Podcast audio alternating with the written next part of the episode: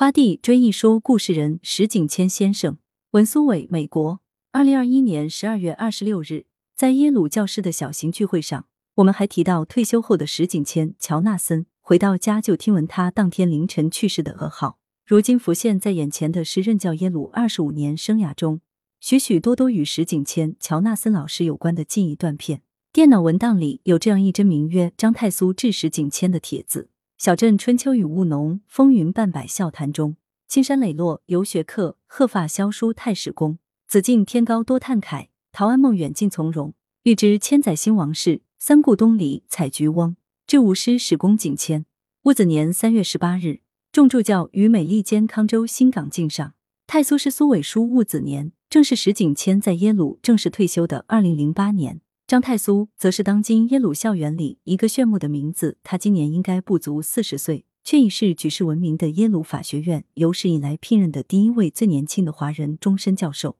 为了庆贺石景谦教授荣休，二零零八年春天的某个下午，时为耶鲁法学院学生，同时兼任石景谦助教的张太苏敲开了我办公室的门，带着这首他写的古体律诗，请我以行草书法写到宣纸上，作为学生助教送给老师的礼物。研讨会之后，有一场校方为石景谦荣休举办的盛大晚宴，地点在纽黑文最高档的一个法国餐厅。因为我和石景谦的耶鲁老师在耶鲁社区德高望重的张冲和先生是忘年交，早几天前就被分派晚宴，当晚负责开车接送冲和老人赴宴。当天研讨会后，匆匆赶到冲和老人的北港家中，看见老人家已经衣装端整、妆容雅致的准备好出门，却在为一件事情焦虑忧心。他准备送给石景谦做荣退纪念礼物的一个书法扇面，尚未最后收拾妥当，是否赶得及当晚带到晚宴现场去当众呈送？我意识到此事的意义不凡，看见那个未完成的扇面，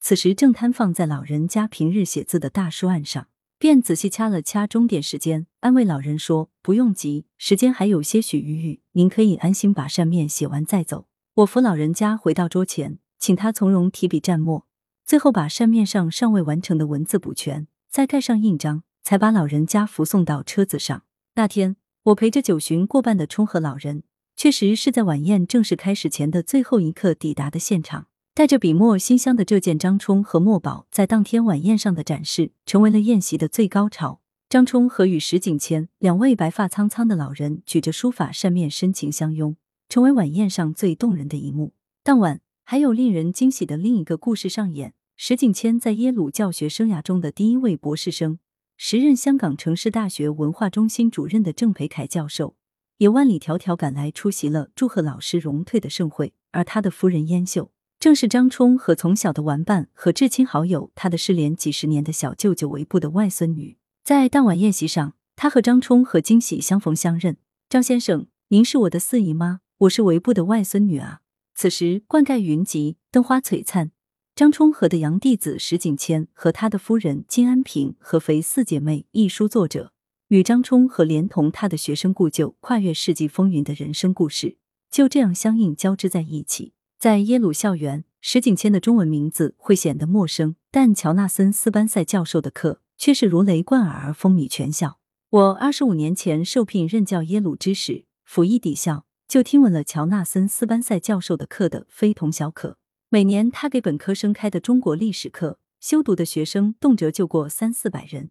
人数最高时可达七八百而近千人。每年耶鲁校园要为石景谦配备最大最全的大课室，石景谦一门课的助教队伍常浩浩荡荡十数人甚至数十人，比一个小系的专职教员还多，以致这门本来选题颇边缘的中国明清史或中国近现代史课程。多少年来，成为耶鲁校园的神奇传说之一。我当时就听闻，耶鲁所有东亚专业的教授讲师都有一个不成文的必课约定：你教的课最好避开石景谦讲授的中国历史课的那个时段，否则想修你课的学生都会被乔纳森的课抢走。我任教耶鲁一两年后的某天，在我的办公室和东亚系语言部所在的红砖小楼，我刚在楼下的一零二大课室上完课，随着学生走出课堂。却见史老师兴冲冲的推开楼门进来，见到我，马上用英文说道：“我刚好路过，想到一件重要的事情要找你说一说。”我大惊：“是什么事呢？”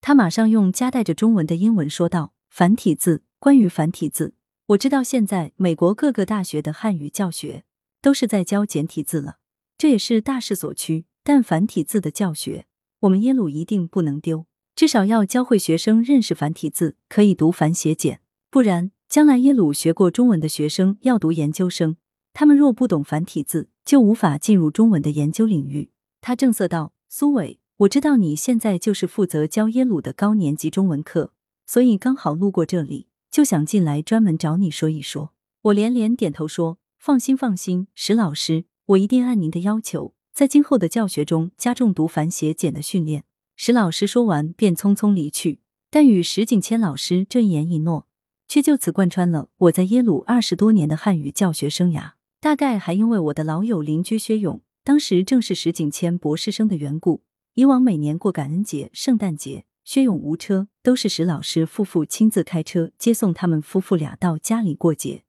如今我便借有车之便，蹭着薛勇，常常到石景谦在西黑文的家蹭节或蹭饭。金安平老师的厨艺远近闻名，每顿饭他都会变出不同花样的菜式，让大家惊喜赞叹。印象深的有西班牙海鲜饭，用独特香料烹制的鲜嫩三文鱼，还有每次花样翻新的各色甜点。而石景谦老师家更有名的故事。则是他这座占地三英亩、十八亩的庭院，背靠一座公家的野林子，竟有石老师的学生饭后在后院散步，最后迷失在野林子里回不来，需要报警求助寻人的奇闻。石景谦史著以说故事见长，老一辈史学家赖文森生前曾赞石景谦有天使般的书写能力，真想再听他说故事。来源：羊城晚报羊城派，责编：吴小潘。